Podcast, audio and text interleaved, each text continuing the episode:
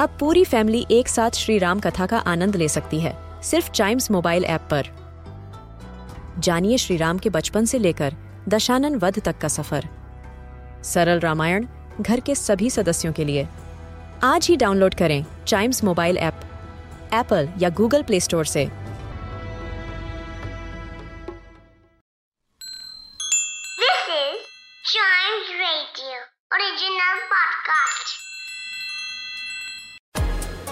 पुलियोर कोट्टम ये उस सिटी का एंशियंट नेम है, जिसको आज हम चेन्नई के नाम से जानते हैं।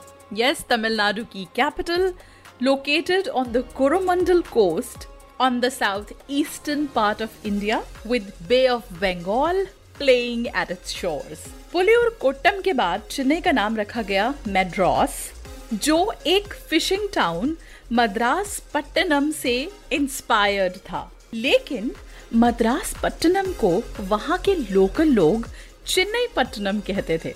इसलिए 1996 में इस सिटी का नाम बदल के चेन्नई रख दिया गया।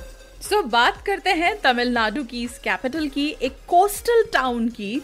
अगर आप इस शहर के आसपास रहते हैं तो ऐसी कौन सी जगह है जहाँ आप घूमने जा सकते हैं? अगर बच्चे आपके साथ हैं और आप उनको हमारी कंट्री के सबसे बड़े ट्रांसपोर्ट नेटवर्क के बारे में समझाना चाहते हैं तो आप इंडियन रेलवेज रीजनल म्यूज़ियम जा सकते हैं।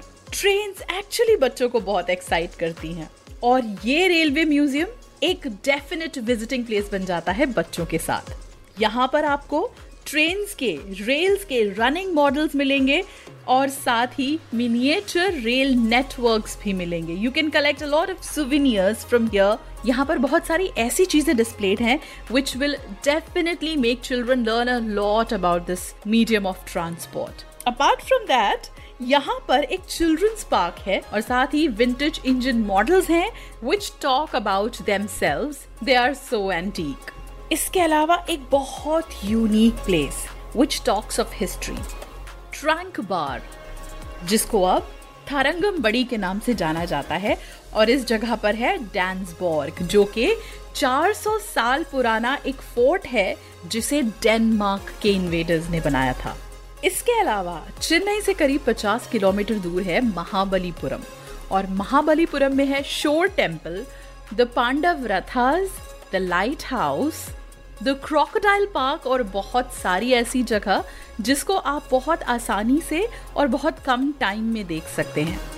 Other than that there is the National Art Gallery ये एक गवर्नमेंट म्यूज़ियम है और इसमें रीजनल और लोकल आर्ट एंड क्राफ्ट का बहुत बड़ा कलेक्शन है। Specially they have paintings from around the fourteen and fifteen century इसके अलावा यहाँ पे रॉक और केव आर्ट भी बहुत ब्यूटिफुली शोकेस्ड है। और चेन्नई की सबसे बड़ी identity the Marina beach Marina beach Chennai में एक नेचुरल अर्बन बीच है and this is along the Bay of Bengal अगर इसके डिस्टेंस की बात की जाए so it runs a distance of 6 kilometers, making it the longest natural urban beach in the country. There are a lot of attractions that you can enjoy in this beach. It has wonderful sea breeze and a lot of food stalls where you can enjoy. So this was about all the places that you can go to in Chennai. Now, exactly where can we go and have a tummy full of meal?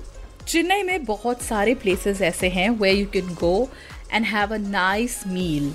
But if you want to have authentic South Indian meal, the best place to go is the Murugan restaurant. Yes, Murugan restaurant के चेन्नई में काफ़ी सारे outlets हैं।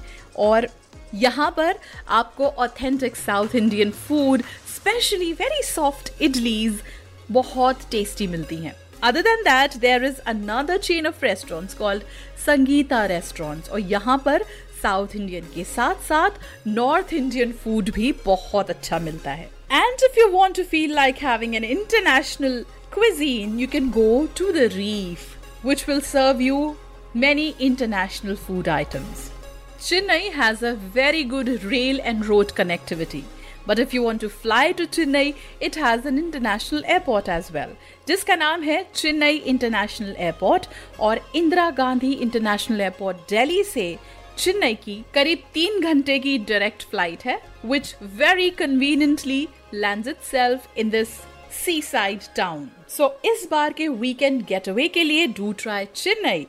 For other places that we recommend, listen to more episodes of this podcast. And don't forget to like, follow, subscribe, and share Tiny Travels.